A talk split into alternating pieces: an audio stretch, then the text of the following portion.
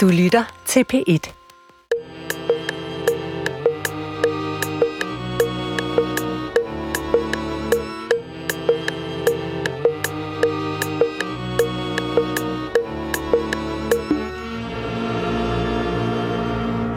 Goddag, mit navn er Peter Lund Madsen, og rigtig hjertelig velkommen til Hjernekassen på P1.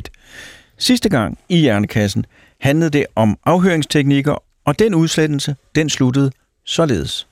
Så det er jo stadigvæk et opgør, vi mangler at tage, og en forståelse af, hvor farligt det faktisk er at bruge manipulation i afhør og ledende spørgsmål. Men Kristina, i den sag med Solbakke-sag, der står spørgsmålet jo, det der kommer til at gælde, det er jo, hvorvidt den viden, han kunne give fra sin tilståelse, havde han den, fordi han var gerningsmand, eller havde han den, fordi han fik... Ja, her bliver der lukket op for nogle emner, som vi slet ikke har tid til at få afsluttet i den her udsendelse. Det gør vi i næste uge i Hjernekassen på P1, der handler om lige netop de ting, der bliver talt om her. På gensyn om en uge. Og nu er det blevet næste uge, og nu sidder vi her i Hjernekassen igen, og nu skal det handle om det, jeg forudsagde i sidste uge. Og derfor, velkommen til mine to gæster fra sidste uge, Bent Isager-Nielsen, forhenværende politiinspektør, og Kristina Kepinska Jakobsen, førsteamanuensis ved Politihøjskolen i Oslo. Velkommen til lytterne, velkommen til Hjernekassen på P1. Du lytter til Hjernekassen på P1 med Peter Lund Madsen. Og i dag, der skal det jo handle om det, man kan kalde ting, der kan gå galt ved afhøringer, ting, der kan gå galt i politiarbejde og undersøgelser. Og Kristina Kepinska Jakobsen, vil du, som en af mine gæster, lægge ud med at fortælle lidt om dig selv? Ja, det vil jeg gerne. Jeg er et uddannet psykolog fra Københavns Universitet og har arbejdet i 8 år i dansk politi, hvor jeg arbejdede på det, der hed Politiets Videnscenter dengang. Det eksisterer ikke længere. Der var jeg med til at udvikle afhørskurser og forskede i, hvordan dansk politi afhører både vidner, fornærmede og sigtede. Og så i 2012 blev jeg ansat på den norske politihøjskole, hvor jeg også er fagansvarlig for afhørsuddannelser på specialistniveau og har taget en doktorgrad på det juridiske fakultet, Institut for Retssociologi og Kriminologi. Tillykke. Det var en hurtig... Ja, det var en hurtig, men også god, og en doktorgrad for det juridiske fakultet. Ja, det er fornemt. Ja. Men det var altså Institut for Kriminologi og Retssociologi. Ja. Vi skal i dag også tale det, der i populær snak går under betegnelsen af justitsmord. Men det mener både du og Bent i virkeligheden ikke er den rigtige betegnelse. Kan du fortælle mig, hvad skal man kalde et justitsmord i virkeligheden, og hvad er det for nogle ting, der ligger omkring begrebet? Nej, altså grunden til, at jeg synes, justitsfejl er bedre, er, at det er et bredere begreb end justitsmord. Fordi justitsmord, der tænker man tit på, at en uskyldig person bliver dømt for noget, de ikke har gjort. Men justitsfejl er bredere og dækker egentlig et hvert afvig for straffesagens optimale udfald. Altså, så det jeg vil sige, at det både er, at man på grund af mangelfuld efterforskning ikke får opklaret en forbrydelse og fundet den skyldige. Og det er måske det, der var snak om i Emilie Mink-sagen for nogle år tilbage, at der fik man ikke opklaret det, fordi man ikke fik startet godt nok op, uden at jeg har undersøgt den sag, men ja. Men det kan også være, at man får dømt en uskyldig person. Og så kan det være, at man... Og jeg tænker, det er sådan endnu bredere, at hvis man, at det at være under efterforskning og sidde i varetægtsfængslet og særlig isolation, er så indgribende i et persons liv. Så det skal man, så hvis politiet låser sig og faktisk har nogen siddende længere tid end nødvendigt, kan man også snakke om det som en form for justitsfejl, fordi det er så indgribende i ens liv. Der er sådan et meget godt eksempel på, som Hans-Jørgen Bonniksen har skrevet om og fortalt om, hvor han... En gammel sag, hvor en mand bliver mistænkt for at have dræbt en anden mand, og skåret hans kønsdele af. Og de er meget sikre på, at det er ham, og tager ham ind til afhør, og nogle meget lange afhøringer, og som Bonniksen selv siger, er meget tilståelsesfokuseret, fordi de var sikre på, at det var ham. Og han ender med at tilstå det, selvom han ikke havde begået drabet. Han trækker senere tilståelsen tilbage, og der bliver ikke rejst tiltale, men han bliver meget påvirket af det, altså den behandling. Og han blev faktisk kontaktet 30 år efter af en journalist, som ville lave et dokumentarprogram om sagen, hvor han takkede nej og sagde, at han var stadigvæk så plaget af den oplevelse og har været i politiafhør og varetægtsfængslet. Så der kan man også snakke om justitsfejl, altså at det, at man påfører et andet menneske. Og så kan man sige, jamen nogle gange mistænker man de forkerte. Altså ja. Det er naturligt nok i efterforskning, men hvis man måske har folk siddende længere end nødvendigt, fordi man har låst sig fast til det, så kan man snakke om en justitsfejl. Ikke? Så justitsmord, det begrænser sig til det tilfælde, hvor folk bliver uskyldigt dømt. Ja. Men selvom at det ikke ender med en uskyldig domsfældelse, så kan der sagtens være begået justitsfejl. Og det er jo fuldstændig det samme som i lægeverdenen, hvor selvom patienten overlever uden men, så kan man jo have begået alle mulige, og kommer til det, fejltagelser hen ad vejen, som ikke er skæbnesvanger, men som alligevel er korrektionsberettigede. Som får nogle konsekvenser, utilsigtede konsekvenser. Så kan man sige, at nogle gange, altså nogen fejler, eller nogle gange er det helt naturligt, at politiet mistænker nogen og varetægtsfængsler nogen. Det er ikke, fordi jeg takker imod det, fordi de kan have fået et tip, eller der kan være noget, der peger imod. Det er mere de tilfælde, hvor man ligesom låser sig fast til det, og ikke efterforsker bredt, som man egentlig skal. Jeg har et andet eksempel, jeg gerne vil komme med, hvis jeg... Det er sådan svensk sag, for den her sag, den er fra 80'erne gammel, den jeg snakker om før, men den her, det er en svensk sag fra 2005, hvor en mand, Tommy Karim, han bor sammen med sine samlever, Anna, og deres etårige barn, og han vågner en morgen ved, hun skriger, han hører hende skrige ude i køkkenet, og kommer derud og ser hende blodig ligge på gulvet med knivstik i kroppen, mange knivstik. Og han ser sådan meget kort, altså få sekunder, ser han en person løbe ud af døren. Og det eneste, han husker, er, at det er en mand med en ternet skjorte. Så kommer politiet og får meget hurtig mistanke til, at det er Tommy Karim. Og det er også ofte det, der sker, når kvinder bliver dræbt, er det en samlever eller tidligere samlever. Så de mistænker om varetægtsfængsler, om afhører ham på meget konfronterende måder, altså og meget manipulerende måder, og siger sådan til ham, men I havde jo også et dårligt forhold, og hun kritiserede dig hele tiden, og det kan slå klik for alle, og prøvede sådan at give ham grunden til at tilstå. Og han begyndte sådan at blive i tvivl faktisk, om det var ham. Så 3 måneder efter, et stykke tid efter, hvor han var varetægtsfængslet, så bliver der begået et nyt drab, som ligner meget det her. Og så finder man sådan en link, at den gerningsmand til det nye drab har været plejebruger til den nye dræbte kvinde, og også er plejebruger til Anna, Tommy Karims samlever. Og det er derfor, der er sket et eller andet, han går rundt og dræber de her tidligere plejebørn. Og så bliver Tommy Karim løsladt. Men han er så præget af den behandling, han har fået, og det er virkelig grumt, den måde, han bliver afhørt på. Jeg har set nogle dokumentarer om det. Man skønner, han faktisk ikke er i stand til at tage vare på sit barn, så han får ikke sit barn hjem. Altså, det har sådan... Så det er det, jeg mener med, det er ikke bare, at man bliver dømt, og det er det, der er det forfærdelige. Det forfærdelige, altså det har også nogle... Fuldstændig. Men den afhøringsteknik, det lyder jo også som noget af det, både du og Bent Isager-Nielsen frarådede i sidste udsendelse. Det er jo modstrid med de ordentlige principper, både for at få et rigtigt resultat, og også for at behandle folk ordentligt. Men det er jo vigtigt... Et hvert system, ikke mindst også i sundhedsvæsenet, både juridisk og sundhedsvæsenet, hvor beslutninger har så store konsekvenser, så er det jo vigtigt, at man hele tiden så åben som muligt, og det kan jo godt være svært, men hele tiden prøver at kigge på, hvordan gør vi tingene, ikke? Fordi at fejl kan ikke undgås. Nej. Det ved jeg har arbejdet i sundhedsvæsenet. Jeg har lavet flere selv. Nej, og det er vigtigt at lære af fejlen, ikke? Altså, det er jo vigtigt at være åben omkring de fejl, der bliver begået, og lære af dem. Tusind tak.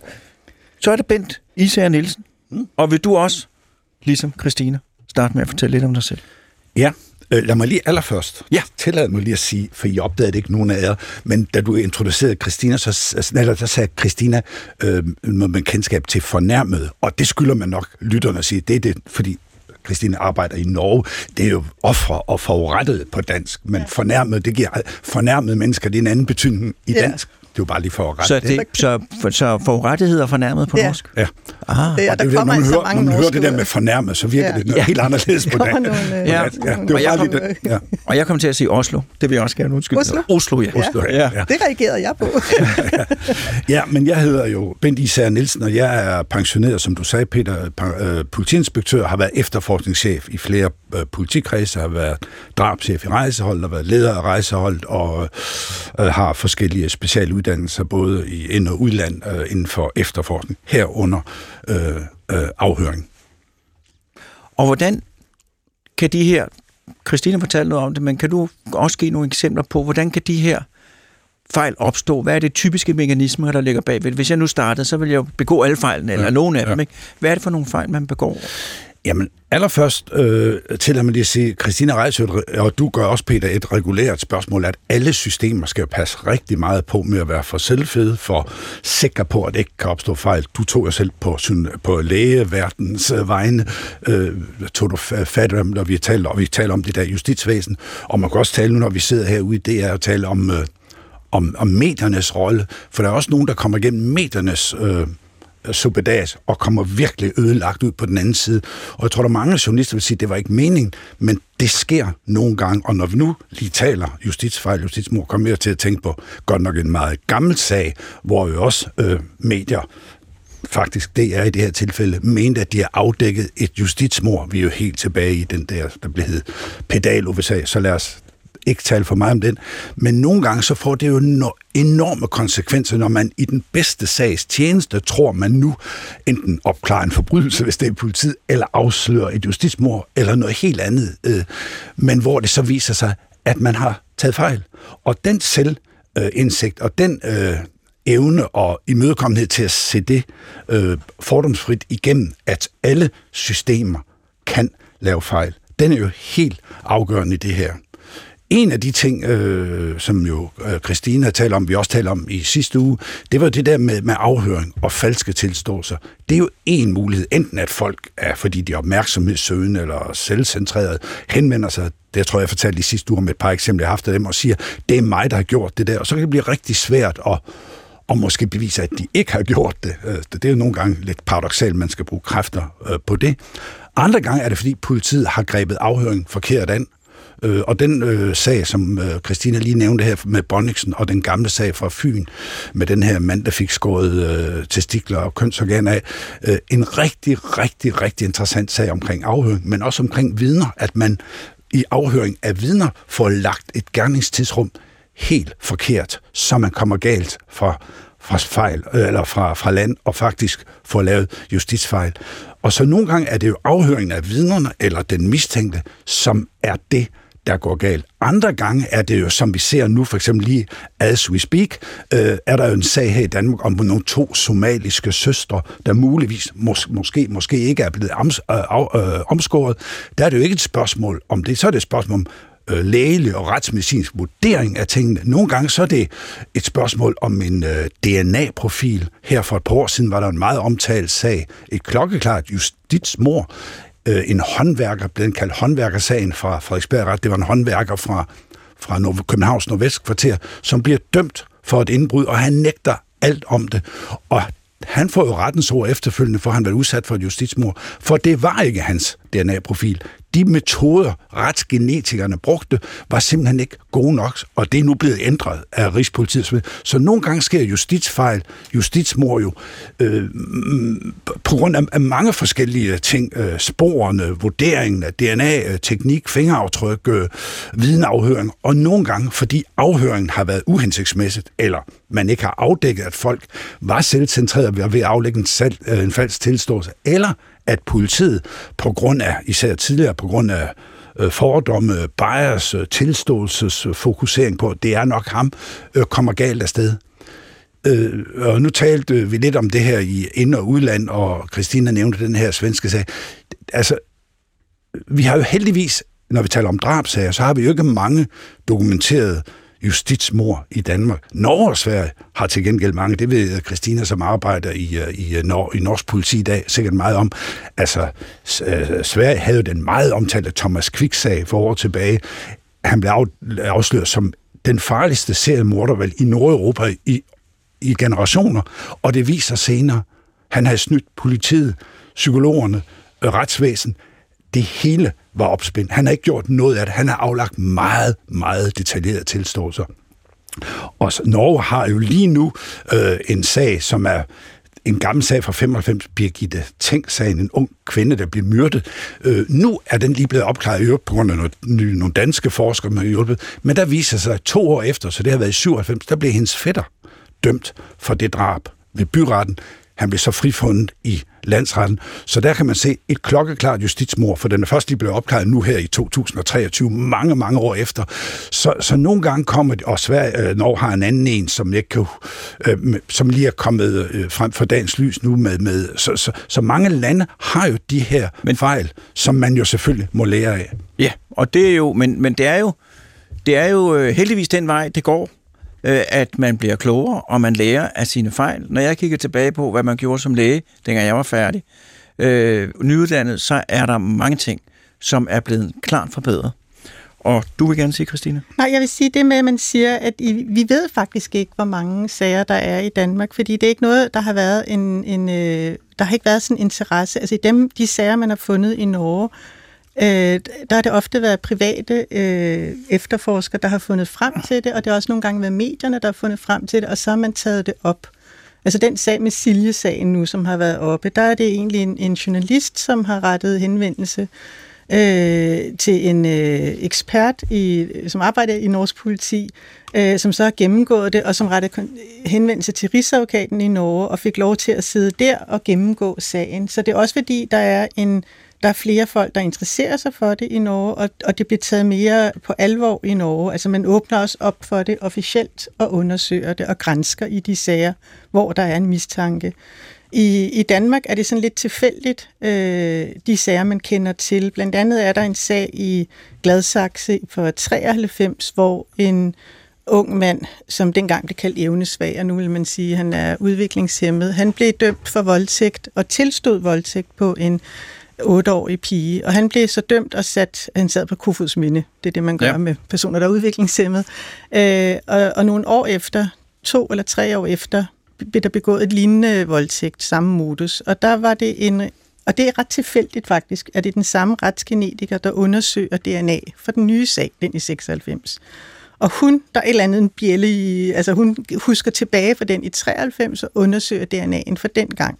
Og der er man jo blevet bedre i 96 til at undersøge det. Og hun kan så se, at den mand fra 93 var uskyldig dømt. Og han har tilstået det, han ikke havde gjort. Så det er, og det er jo tilfælde.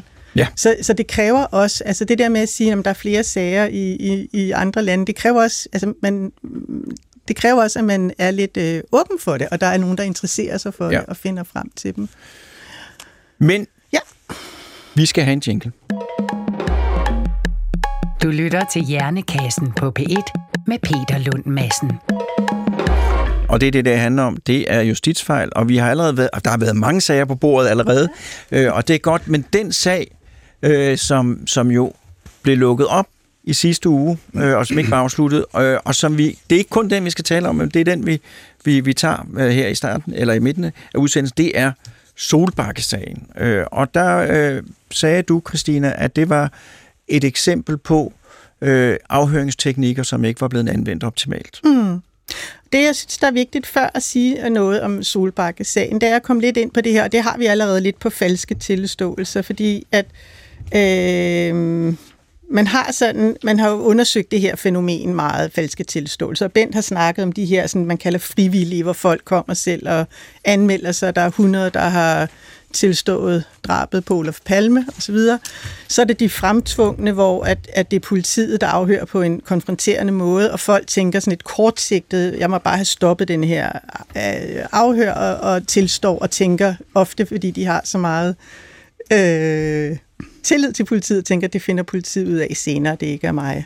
Og så er der de internaliserede tilståelser, hvor at folk begynder at tvivle på deres eget minde. Og det er tit det, der sker, når man bliver afhørt med manipulerende teknikker. Og det var jo også det, så vidt jeg husker, vi var inde på i sidste uge, at erindringer er ikke så uangribelige, som man skulle tro. Og mange mennesker kan rent faktisk blive overbevist om, at de har oplevet ting, som de ikke har oplevet. Ja.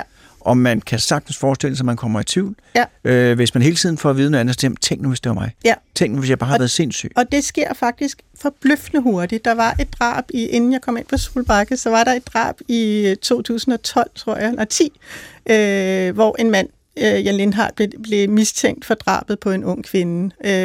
Og han blev varetægtsfængslet, og han sagde, Jeg interviewede ham, efter han blev løsladt, fordi det var ikke ham. Der interviewede ham for at høre, hvordan han oplevede det, og han fortalte, at han efter 3 dage allerede begyndte at tvivle, om det faktisk var ham, der havde gjort det, fordi at politiet var så overbevist om, at det var ham. Men han havde ikke nogen erindring for at begå drabet, og det sagde han til politiet, og så fik han at vide, at det er meget almindeligt at fortrænge den slags. Og det er det ikke. Altså, det er ikke almindeligt at fortrænge, når man er begået et drab. Så det sker faktisk hurtigt. 3 dage, og så kan man begynde at tvivle. Men nu sidder jeg her, og det har Morten så rigtig påpeget, nu sidder jeg her og taler indforstået om Solbakke-sagen. Så jeg tænkte på, hvis nu ville Bent fortælle om Solbakke-sagen, og så kunne du fortælle om det andet. Bent, hvad er Solbakke-sagen? Jeg havde nu også noget andet, der godt ville komme, men vi tager Solbakke for det, du spørger om. Jamen, Solbakke-sagen er jo en gammel sag, forstået.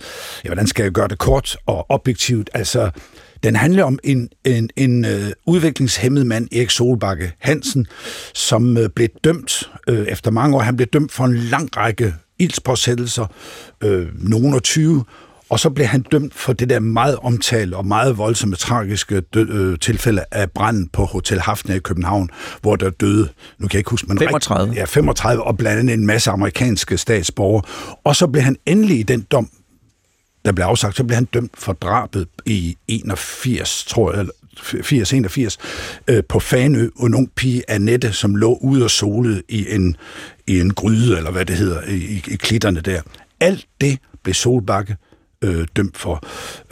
Og det er jo rigtigt, som Kristina siger, det er jo en sag, som har fyldt meget, jeg ved ikke, om du sagde, men det er det i hvert fald en sag, der har fyldt meget. Også fordi det, der ligger i det, det er, at Erik Solbakke er jo primært dømt på baggrund af sin egen tilståelse. Så spørgsmålet i den sag, det er at sige, er den tilståelse så ægte, er den fremkommet på rigtig vis, og er den så detaljeret, at man kan sige, det er kun rette gerningsmand, der kan aflægge den, fordi, som jeg vist var inde på i sidste uge, altså vi kender jo godt til det med falske tilståelser, falske benægtelser kan være falske, erkendelser kan være falske, alt hvad folk siger til politiet kan teoretisk set være falsk, så alt skal jo underbygges. Men det er vel Solbakke-sagen, og det er rigtigt, det er fra en anden tid. Afhøringsmæssigt er der ikke sådan, der i dag. Man kan ikke sidde og afhøre en udviklingshæmmet mand på den måde i dag. Rigsadvokaten har lavet nye instrukser. Den er lidt usædvanlig i forhold til normalt med falske tilståelser. Det er jo, at man normalt siger, at jeg skal nok gøre Solbakke færdig, at folk har afgivet falsk tilståelse, eller tilståelse til politiet. Den trækker de så tilbage i retten, og så går diskussionen på, hvorfor sagde de det til politiet. I den her sag, der er Solbakke tilstået til politiet, til anklagemyndigheden, til retten, og han har jo fastholdt sin tilståelse, indtil han døde i 1997 på Kofoeds Minde. Så den er jo helt anderledes i substansen. Det er ikke, fordi jeg siger om, det ved jeg ikke noget om han har gjort det eller ikke gjort. Jeg kan konstatere, at han er dømt for det, og han hele tiden har fastholdt sin tilståelse, har ikke trukket den tilbage. Og Kristina, hvorfor var det en sag, du frembragte som et eksempel? Det er fordi, at her der har vi, altså... Det, man ved om falske tilståelser, det er, at dem, der er i risiko, altså det er sådan, hvis man, den måde, man bliver afhørt på, spiller ind, hvis man er varetægtsfængslet i isolation, spiller ind, men der er også nogle persongrupper, som er ekstraordinært sårbare for at afgive falske tilståelser, og det er børn blandt andet, og det er personer med udviklingshæmming, fordi de ikke forstår altid konsekvenserne af, hvad de at sige nej til en forsvar eller medvirke i afhør, og de ofte har sådan, hvad man kalder i forskning eagerness to please, altså de vil gerne sådan behage, og særlig en autoritetsperson som politiet, så vil de ofte snakke dem efter munden. Og det, man ved med Solbakke, altså de sager, som Bent snakkede om Hafnia, Fanø og de 27 brandstiftelser, han er dømt for, det er jo sådan retskraftige domme, så det er faktisk svært at diskutere dem. Altså det er egentlig som udgangspunkt ret tilbageholdende overfor, men der er virkelig rejst tvivl for dem, så det vil jeg gøre alligevel. Og det, man ved, det er, at han tilstod 8 ildspåsættelser, som man ved ikke har forekommet. Altså har ikke været nogen ildebrand der, hvor han siger, at han har påsat ild, eller hvad hedder det? Så ild til noget. Ja. Så de er falske. Altså det er falske tilståelser. Og når man ved, der er en person, som er tilbøjelig til det, så skal man være ekstra forsigtig. Og der var flere rejseholdsfolk, der var blandt andet en, der trak sig fra sagen og sagde, jeg kan simpelthen ikke stå inden for det her mere. Og der var flere rejseholdsfolk, som var bekymret for den måde, han blev afhørt på. Og man kan sige, som Bent siger, jamen, er de genuine, de tilståelser, skal de helst give noget information, den person, der tilstår? Det, du siger, det er, at hvis jeg kommer ind til politiet og gerne vil tilstå et mord, så har politiet tilbageholdt nogle oplysninger, og så siger de for eksempel, hvad for en undertrøje jeg havde hun på, og hvis jeg, og nogle detaljer... Der skal være nogle detaljer. Det, politiet altid siger, det er, at man... Altså, der skal være nogle detaljer, man holder tilbage, som ikke har været i medierne, fremme i medierne, altså som kun gerningsmanden kan kende til. Det skal man holde tilbage i afhøret. Det må man ikke give videre til den, man afhører. Og det gør man i denne her sag. Altså, faktisk er det ret veldokumenteret, de afhørsreporter, hvordan at afhørsleder har givet Solbakke information. Og blandt andet er der sådan, med Fanø-sagen, det er pigen, der lå og badede i solen og blev slået ihjel. Der ved man, hun er blevet slået med en mursten. Og det siger Solbakke først. Så siger han, ja, jeg slog hende 2 gange, men det passer ikke med obduktionsrapporten. Der ved man, hun er blevet slået 4 gange. Så efter nogle flere afhør, så siger han, ja, det var 4 gange. Men man ved også fra obduktionsrapporten, at hun døde af kvælning, og man har fundet sand helt ned i lungerne. Så afhørsleder ved, at hun er ikke død af de slag fra murstenen. Og så stiller han så det ledende spørgsmål og siger, som er den viden, man ikke må give videre, den unikke viden. Så spørger han Solbakke, pressede du pigens hoved ned i sandet? Og der har man jo, altså det er jo ledende. Og så siger Solbakke, ja, det gjorde jeg jo nok. Så der er, og det er der, når man læser, og det vil jeg sådan anbefale alle, der er interesseret i det her, at læse den rapport, der er lavet på baggrund af afhøringsreporterne, ligger på TV2, konkurrerende kanal.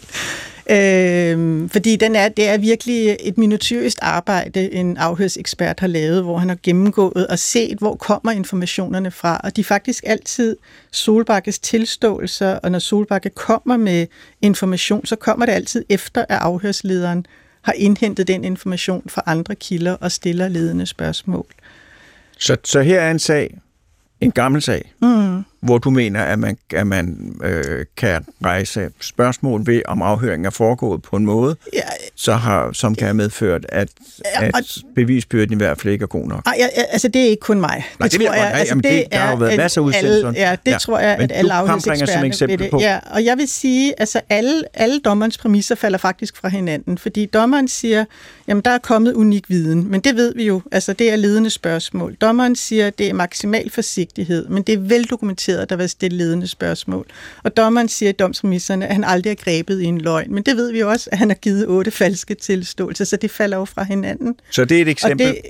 Det, jeg synes, der er problemet ved den her sag, er, at så kan Bent sige, at det gør vi ikke længere, det er en gammel sag, men det er ikke mere end 3 år siden i 2019, at der blev lavet en dokumentarudsendelse på DR, hvor dommeren, anklageren, forsvaren og du også er med, og Frederik Strand, en historiker, er med og fortæller om den her sag som en succeshistorie. Og afhørslederen bliver karakteriseret som en menneskekender og helt specielt god til at afhøre. Og når man kan gøre det i 2019, altså så tænker jeg, så har man jo, altså så er der et eller andet, der ikke, så kan man ikke bare sige, nej, det er noget, der skete for lang tid siden. En ting er, at der bliver begået fejl, og det er vi alle sammen enige om. Det, du synes er udfordrende, det er, at det, selvom den her sag er foregået for lang tid siden, og selvom man ikke afhører på den måde mere, og det med meget stor usandsynlighed kunne foregå i dag, så er der ikke blevet ryddet op på den måde, at man ikke har i tilstrækkelig grad sagt, at det her, det gjorde man engang, og det gør vi ikke mere, og det ville være en fejl, hvis vi gjorde det i dag. Ja, jeg tror ikke, man har ryddet ordentligt op. Altså, jeg synes, den her sag... Ikke ryddet ordentligt op i den sag. I den her sag, men heller ikke i, hvordan vi gør i dag. Altså, jeg synes, den her sag, den burde tages... Altså, nu har den særlige klageret afvist og genåbnet den, ikke? Men jeg synes, både af hensyn til de efterladte, bør man gøre det, men også til vores tillid til retssystemet. Så du synes, at den her sag burde tages op og revurderes? Helt sikkert en uafhængig granskningskommission, der burde se det, fordi man kan ikke, når man faktisk ikke har gjort op med den måde, man afhører på, så bør man se på det og lære af det. Så det, der er dit grund til, at du synes, den her skal bringes op, ikke at du nødvendigvis er bange for, at det kunne ske i dag, men at man bør lave en granskningskommission og få undersøgt den her sag til bunds? Jeg tror ikke, det kunne ske lige så slemt, men jeg tror, der kan ske fejl stadigvæk. Bent, hvad vil du gerne sige til det? Ja, jeg kan jo kun lægge mig op af det, som Kristina sagde til sidst, og som jeg selv har sagt, jeg tror, der kan ske fejl i alle systemer. Man skal være meget varsom med at sige, at det ikke kan ske. I den her Solbakke-sag, jeg er jo lidt tilbageholdende med at udtale mig, fordi det er jo domstolene, der har afgjort skyldspørgsmål. Jeg er jo meget tilbageholdende med at kritisere domstolen, uanset om de dømmer, og især når de frifinder, så tilkommer det jo ikke sådan rigtigt politiet. Men der er gjort op med afhøringsmetoden, som jeg sagde. Der er sket meget siden 80'erne, at de her ting fandt sted. Det er der. Og jeg ved ikke, om jeg fik det sagt i sidste uge, men Kristina ved jo godt, at vi har lavet en... der har været i 14, blev der nedsat en styregruppe omkring afhøring, kognitiv afhøring, digital læring, hvor en lang række ting omkring, hvordan man afhører, at man lægger væk fra den skyldsbaserede... Alle de der ting, så man er kommet meget, meget videre. Men det ændrer ikke det faktum, at jeg kan jo sagtens sidde og sige her, med den viden, jeg har i dag, at der er mange ting omkring afhøringen af Solbakke, som ikke vil gå i dag, som man ikke vil gøre i dag, og som ikke vil være ordentligt at gøre i dag. Men jeg er stadigvæk tilbageholdende, fordi det er jo anklagemyndigheden, der har rejst tiltalen. Det er jo anklagemyndigheden, der ligesom er censor på politiets arbejde, og det er domstolene, der er den endelige, der afgør det. Så ja, og jeg ved ikke rigtigt det der med at nu den særlige klageret, om det er ren jura, det skal ikke komme, hverken Kristina og jeg er jo jurister, men jeg kunne forestille mig den måde, vi har jo i retsplejeloven regler for, at hvis en sag skal for retten, så er det med henblik på at få dømt eller frifundet nogen. Det ligger simpelthen det hele ideen. Og hvis, jeg ved ikke om det, juraen siger, at hvis man er død, det hele handler om, så kan man ikke gå den vej, og så kunne det måske være en kommission eller en eller anden. Det vil jeg... Altså, jo mere, jo bedre med hensyn til at blive klogere på det der. Det ændrer jo bare ikke det faktum, at Kristina og jeg ved ikke, hvem der har begået det der, men at den umiddelbare, altså anklagemyndigheden, politiet, anklagemyndigheden og domstolen har altså valgt, og Erik Solbakke, som jeg vist fik sagt før, selv jo fastholdt sin tilståelse. Men som jeg siger, der er lavet mange ting siden da. Og jeg siger, jeg skal ikke sige, hvem der har begået de drab, men der er meget læring i den sag, det er jeg enig i. Så er I enige om, at de her ting er foregået på en forkert måde? Og I er også enige om, eller I må sige, jeg synes ikke, det er en decideret dårlig idé, at der bliver undersøgt det her og bliver lavet. Hvis der kommer nogen, så er der ikke nogen decideret dårlig idé. Det er en rigtig god idé at lave en granskningskommission. Og jeg vil så også sige, jeg ved jo heller ikke, altså han er dømt, og jeg kan jo heller ikke sige, at han er uskyldig i de ting. Jeg siger bare, at der er begået fejl, og det er i hvert fald helt sikkert. Og der tror jeg, Kristina har ret. Altså mange, men nu har vi den der med små justitsfejl, fordi det er der. Hvis med den definition, Kristina selv sagde i starten, og som jeg lægger mig op af, der kan være mange fejl, uden at det nødvendigvis er justitsmord. Fejl er der mange af i sager. Men den blev fremhævet som en succes i 2019. Men det kan vi jo ikke tage stilling til her. Men må lige sige, fordi vi kan godt for min skyld gå tilbage til Solbakke-sagen, men noget andet Kristina sagde, det var den der Gladsaxe. Jamen endnu inden vi går i nye sager, så skal vi have en jingle. Nå.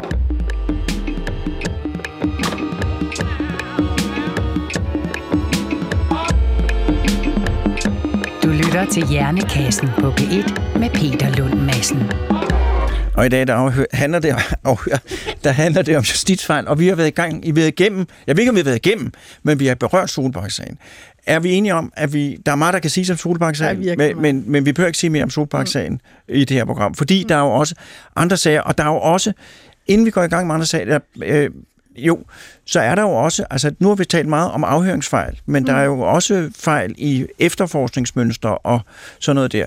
Har du sagt noget med en vil du sige ganske kort noget om Gladsaxe-sagen, eller kan vi gemme det til senere? Vi kan godt gemme det til senere, så hvis du vil videre med noget andet. Jamen jeg tænkte, fordi at nu har vi jo talt om afhøring meget, men confirmation bias, det er jo noget, vi er meget bange for i videnskaben, og videnskab må jo på mange måder være det samme. På nogen måde er det samme som politiforskning. Man har nogle informationer, og så skal man skal i hvert fald blive klogere. Og der kan man nemt kigge den forkerte vej i videnskaben, hvis man begår confirmation bias. Kan du fortælle, hvad det er for noget, Kristina? Ja, altså confirmation bias er, og det er egentlig også derfra, det er kommet ind i politiforskningen på, det er egentlig fra videnskaben, at man, og det gælder jo egentlig i al form for informationsbehandling, altså at vi har en iboende trang til at skabe orden, og til at tingene hænger sammen, som vi tror, at det hænger sammen. Og politiet skal jo, det snakker vi også om sidst, de skal jo være objektive, de skal efterforske både for og imod, hvis man har en skyldig, eller en mistænkt. Men der er en eller anden iboende trang i, eller det, der er en tendens til, og det kan blive mere eller mindre udtalt i efterforskning, at man, når man har en mistænkt, søger efter information, som bekræfter, at mistænkt er skyldig, og ikke ser... enten ikke opsøger eller ignorerer, altså man ikke søger efter information, som afkræfter den mistanke. Og at information, som er tvetydig, altså som egentlig kan pege i begge retninger, det tager man til indtægt for ens hypotese eller ens antagelse. Og det sker ubevidst. Altså, jeg kan sige, det er det, hjernen er skabt til at gøre. Præcis. Danne mening, danne et mønster, danne en forståelse. Den gør det hele tiden i mikro og i det store billede, så det er fuldstændig noget, man skal passe på. Og især når der så kommer stærke følelser på spil, og når der er tidspres, som der er i politiarbejde, og når hele pressen og befolkningen vil have et svar, og sådan, så sætter det, altså det kan faktisk forstærke den her tendens til confirmation bias og tunnelsyn. Og det er ofte det, der er gået galt i de sager, hvor man har enten falske tilståelser eller justitsfejl, at nogen er blevet dømt. Bent, du får lov nu. Jamen, jeg er igen jo langt hen vejen fuldstændig enig, fordi det er jo det der helt afgørende, det er de der bias, forudindfattede ting og en forkert vinkling. Og igen, jeg skal nok vende tilbage til politiets rolle, men det er jo det, der er så afgørende, både med, hvis sundhedsvæsenet gør det, tager fejl. Når man tager fejl omkring, der var nogle skandalesager for nogle år siden, nogle unge mænd, der dør af meningitis, uden at... altså lægerne på skade overhovedet tænker på det, fordi de har sporet sig ind på noget andet. Vi taler selvfølgelig ikke om i ond mening, men man tager fejl på grund af nogle forudfattede mening. Og du ser det med, når journalister vinkler en sag for skarpt, fordi de vil frem til et resultat. De har sådan set skrevet den. Jeg siger jo bare, måske fordi jeg kommer fra det system, jeg gør, i modsætning til måske til sundhedsvæsen, og især til medierne, så politiet er jo ikke dem, der afslutter det her. Der er jo overdommer på. Der er anklagemyndigheden, som er styret af et objektivitetsprincip, som er reguleret i retsplejeloven paragraf 96, og der er også noget omkring i paragraf 835 omkring tilståelsen, hvordan den skal være.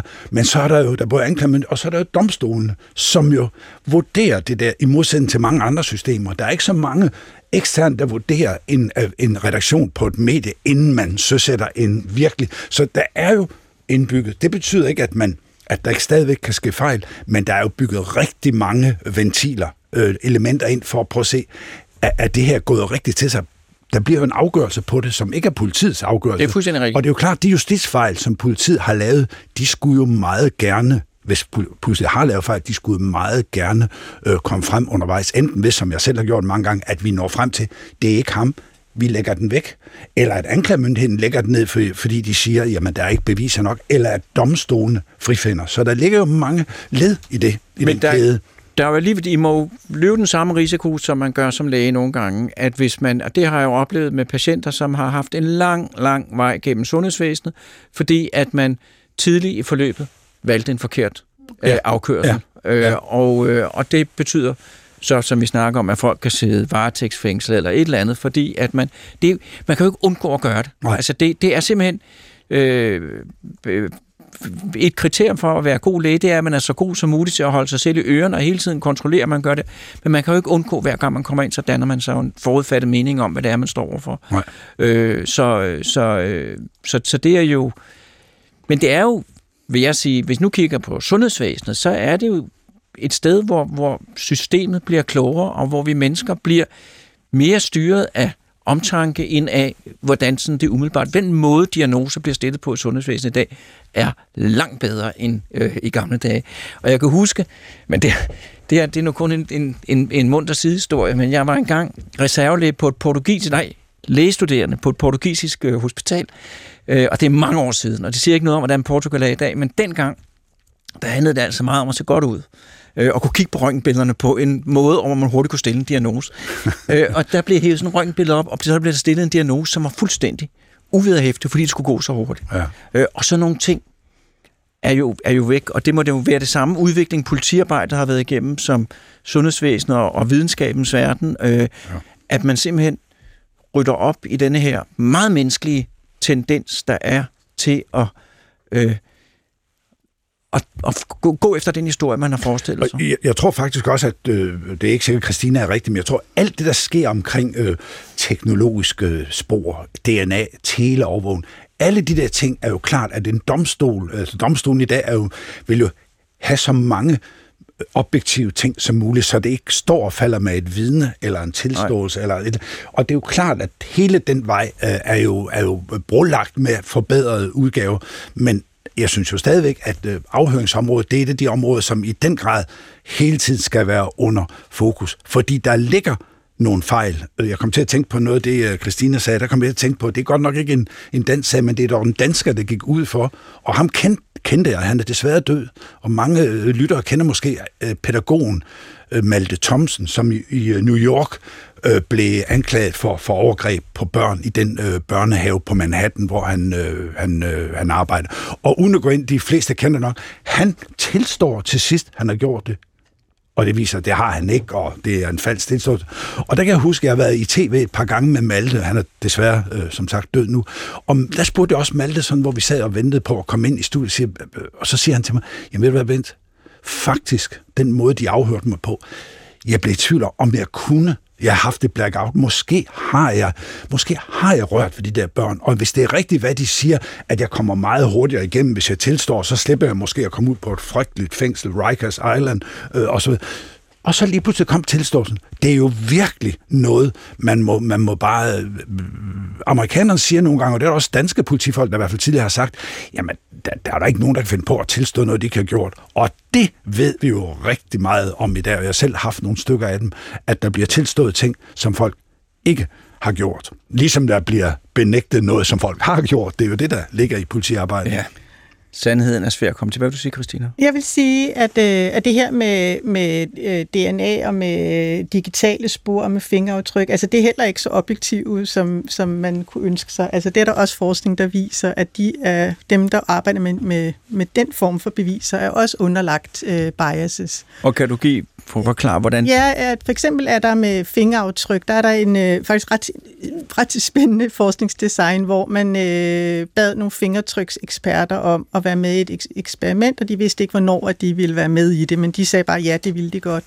Så fik de, som led i deres almindelige arbejde, troede de, et fingeraftryk, hvor de skulle vurdere, om der var et match eller ikke var et match, og de fik sådan forskellige kontekstinformation. Og det var et fingeraftryk, som de tidligere har vurderet. Men de kunne ikke, altså sådan mange år forinden, eller nogle år forinden, så de kunne ikke sådan genkende, at det har de tidligere vurderet i en anden sag.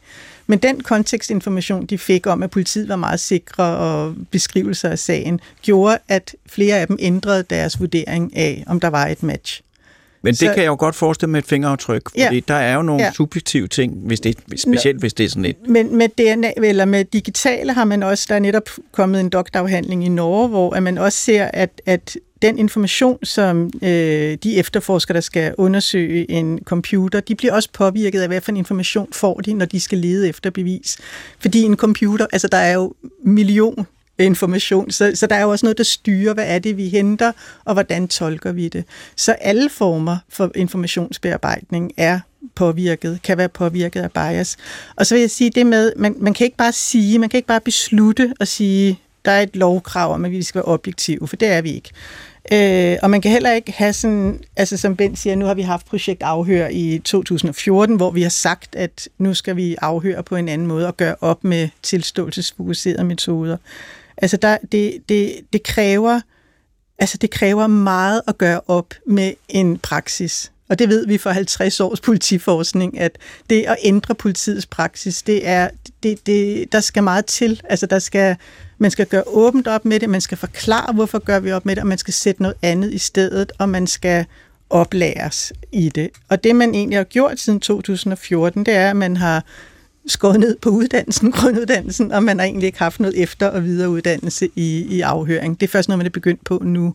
Så det, at man i et projekt og i en arbejdsgruppe bliver enige om, det her, sådan her skal vi gøre det nu. Altså det skal implementeres, og det kræver ressourcer, og det er udfordrende. Men jeg tror jo, at den problematik, det lyder som den problematik med politiet, det lyder jo den samme form for problematikker, der er sundhedsvæsenet og i videnskabens verden, hvor det ved jeg også, der har jo også været nødt til at rydde op i en masse praksiser og få strømlignet tingene og krav til dokumentation. Jeg tror, det der gør det mere udfordrende i dansk politi end i sundhedsvæsenet, er, at det er så omgærdet af hemmelighedsholdelse, ikke? Altså, at den metode, man har i Danmark for at afhøre, den er hemmelig. Altså, den må man ikke... Altså den er ikke skriftliggjort, så det er ikke muligt for andre forskere eller for andre personer at læse og kritisere og forske på det. Der sker ikke noget forskning i dansk politi på, hvordan man efterforsker. Og det er jo i modsætning til sundhedsvæsenet, hvor at det ville jo være mærkeligt, hvis I sagde, nej, ingen må vide, hvordan vi opererer en blindtarm. Det er hemmeligt. Altså, det ville jo være en mærkelig tanke, ikke? Fuldstændig. Hvad siger du til det, Ben? Jamen... Jeg ved ikke, det der med, Kristina siger med projektafhøring, som jeg sad i styregruppen i 14, det er jo fuldstændig rigtigt, det er jo ikke nok at lave et projekt, der vedtager nogle principper. Man vedtog øvrigt også, altså vi anbefalede i styregruppen, vi anbefalede faktisk, at man skulle lave digital læring, altså optag i billede og lyd, som man gør i mange andre lande, blandt andet i vid udstrækning i Norge. Det har Rigspolitiet af mange grunde ikke... implementeret. Nok fordi vi, bortset fordi, vi har jo nogle dokumenterede justitsmordsager i Danmark, men vi har ikke haft skandalerne med drabsager. Og måske er det derfor, fordi mange lande, der har virkelig taget det dybe selverkendelses skridt, det er måske, fordi der har været nogle rigtig slemme sager. Norge har som sagt haft nogen, Sverige har haft nogen, og andre mere eksotiske lande har haft rigtig mange. Og så tror jeg igen, det hænger sammen med, at det er jo, politiet kan jo gøre meget, men det er alt, hvad vi finder ud af, og hvad folk siger og nægter, tilstår, vidner, DNA-spor, fingeraftryk, tele, det bliver vurderet af anklagemyndigheden, og det bliver vurderet af domstolen. Og måske er det, der gør, at man har sagt, det har ikke været, om jeg så må sige, nødvendigt at gå skridtet videre, fordi jeg synes fuldstændig, som Kristina siger, alt, hvad man kan gøre for at blive bedre, skal man da gøre, og man skal da også tale om det. Selvfølgelig skal man da tale om det. Jeg synes nok ikke, jeg helt er enig i den der. Du siger, at Kristina, som om, at man slet ikke er interesseret i det, og man ikke vil diskutere efterforskning. Jeg synes, der bliver diskuteret rigtig meget omkring efterforskning, men det kan være omkring afhøring, at du har en pointe der. At der er brug for noget mere offentlighed. Ja, helt klart, men jeg vil sige, altså nu lyder det, som om jeg er vældig kritisk, fordi egentlig er jeg ikke kritisk over for dansk politi, sådan efterforskerne. Altså dem oplever jeg, dem har jeg jo undervist, og jeg har kontakt til mange, dem oplever jeg egentlig som, altså de vil virkelig gerne gøre det rigtigt, og de vil faktisk også virkelig gerne lære mere. Så det er mere, min kritik går mere på ledelsen, altså at man... Så det du siger er, at Morten og jeg og Bent og dig, når vi er i Danmark, kan være relativt trygge, kan være ret trygge i forhold til risikoen for at blive anklaget og ende i dømt for noget, vi ikke har gjort. Jeg tror faktisk, altså jeg har faktisk tillid til, at det i langt de fleste tilfælde er det de rigtige, der bliver dømt, og ikke de uskyldige går fri. Det jeg er bange for, der hvor jeg næsten har mistet tilliden til retssystemet, det er, når jeg ser, hvordan når der bliver begået fejl, hvordan man håndterer det. Så og der mener jeg der Solbakke-sagen, at man fejrer det ind under gulvtæppet, at man ikke gør noget ved det. Så du er sådan set tryg nok ved, hvordan det foregår, men du vil gerne have noget mere åbenhed, og du vil gerne noget mere... At vi lærer fejl, vi åbner, og vi forsker, og vi uddanner. Men du har heller ikke fornemmelsen af, at der sidder nogle folk og brygger ting sammen, at man gør det så godt, som man kan. Jeg har hørt nogle meget skræmmende ting, der sker i dansk politi, og jeg har også set det, men langt de fleste har jeg tillid til. Du lytter til Hjernekassen på P1 med Peter Lund Madsen. Og Bent, vi har 5 minutter tilbage. Ja, hvad vil du sige? Ikke andet end bare sige, jeg kan love, fordi nu siger Kristina efterforskeren og så ledelsen, nu ved jeg ikke, hvor vi skiller det, for jeg efterforsker, men jeg har også haft høje stillinger i politiet, så jeg har også været en del af ledelsen. Og så lad mig bare lige alligevel sige, at vi vil som efterforskere gøre alt for at blive bedre og for at minimere risikoen. Selvfølgelig ikke, det behøver jeg næsten ikke at sige, vi laver jo ikke bevidste fejl, men også bias, forudindfattede meninger, prøve at omgå det. Og det synes jeg, vi lærer, i hvert fald den tid, jeg har været i politiet, det har vi lært rigtig meget af, og vi ændrer praksis. Men når det kommer til det med, om der skal nedsættes en kommission, eller hvordan den særlige klageret skal operere, så er det uden for politiets hænder. Så det er jo ikke noget, som politiet skal drive den der det er andre, der skal drive det der. Og så vil jeg bare lige, jeg vil måske sige det lidt stærkere end Kristina sagde, hun siger, at hun er sådan overordnet tryg ved, altså jeg er mere end overordnet, jeg er meget tryg ved det danske system. Jeg ved godt, nogen siger, at det kun er ved festlige lejligheder, man siger det, men det man tillader mig alligevel at sige det, vi har et system, der er bygget på, at det er bedre, at 10 skyldige går fri, end at 1 uskyldig bliver dømt. Jeg synes i den grad, at det er det, systemet viser. Og sagt på den måde, det er meget, meget sjældent, vi ser her i Danmark, at uskyldige bliver dømt meget, meget sjældent. Til gengæld ser vi så også omvendt. Selvfølgelig konsekvensen er ofte, at skyldige går fri, for det er jo klart, hvis man... Man kan ikke ramme lige... man kan ikke ramme, så det er klart, jo mere du vil sikre dig, at uskyldige ikke bliver dømt, jo mere...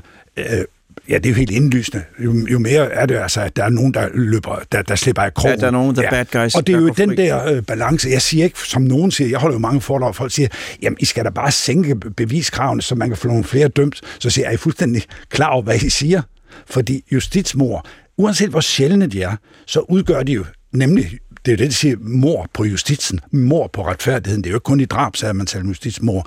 Og det er jo det aller værst. En ting er, at alle andre mennesker kan begå overgreb mod en og sådan noget, men at staten, at politiet, at systemet gør, det er selvfølgelig noget, ja, det er jo indlysende helt i særklasse urimeligt og forkert. Og hvad vil du sige, Kristina? Det er jo ikke, hvor sjældent det er, Bent. Altså, det er jo tilfældigt, når det er blevet opdaget. Og den, altså... ja, det kan du sige. Det er, nogle gange er det journalister, nogle gange er det forskere, nogle gange er det politiet selv, nogle gange er det den særlige klageret, det går om, og nogle gange afdækker man justitsmord, jeg nævnte det vist i starten, som så viser sig ikke var et justitsmord alligevel, fordi den objektive vurdering, uanset for eksempel nu med Solbakke-sagen, du siger, der er så meget, der tyder på, at den kommunikation, den var forkert.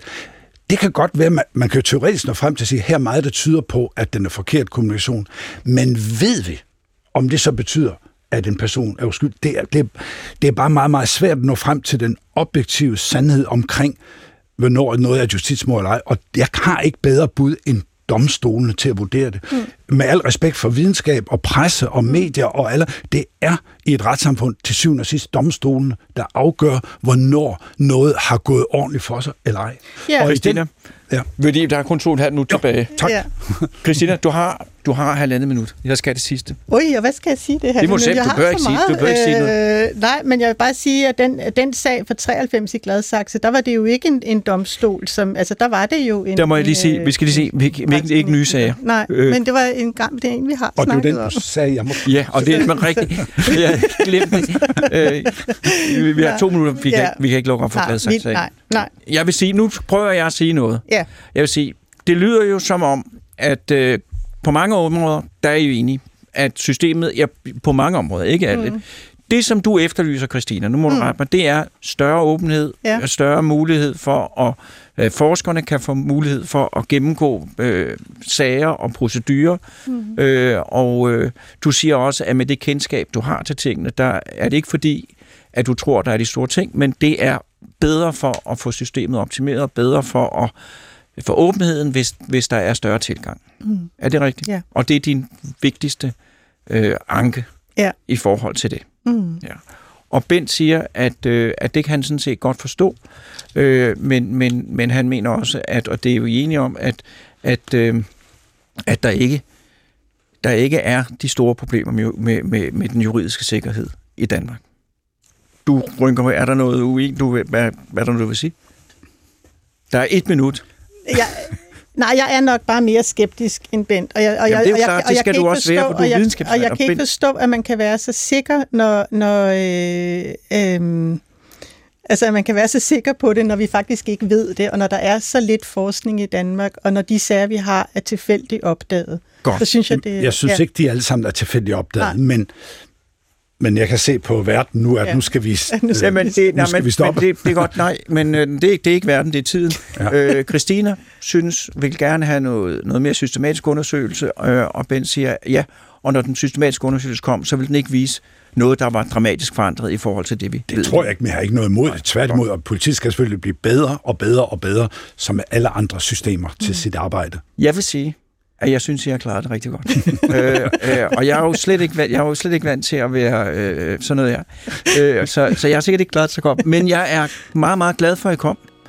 Og jeg synes simpelthen, at jeg grundlæggende der bliver efterfulgt med en stor tro både på videnskaben og på det hele og på politiet. Så derfor så vil jeg sige tak for god orden i studiet. Tak til Morten, som jo har vejledt mig med små sedler hele vejen igennem. Husk at fortælle det ene og det andet, og det har jeg gjort. Og så er der også tak til... Nu kan jeg ikke finde ud af, der er tak til. Der er tak til Danmarks befolkning. Nej, der er tak til lytterne, fordi I lyttede med. Og næste gang, så skal det handle om det at være pårørende til en hjerneskade. Og indtil da, må I have det rigtig godt.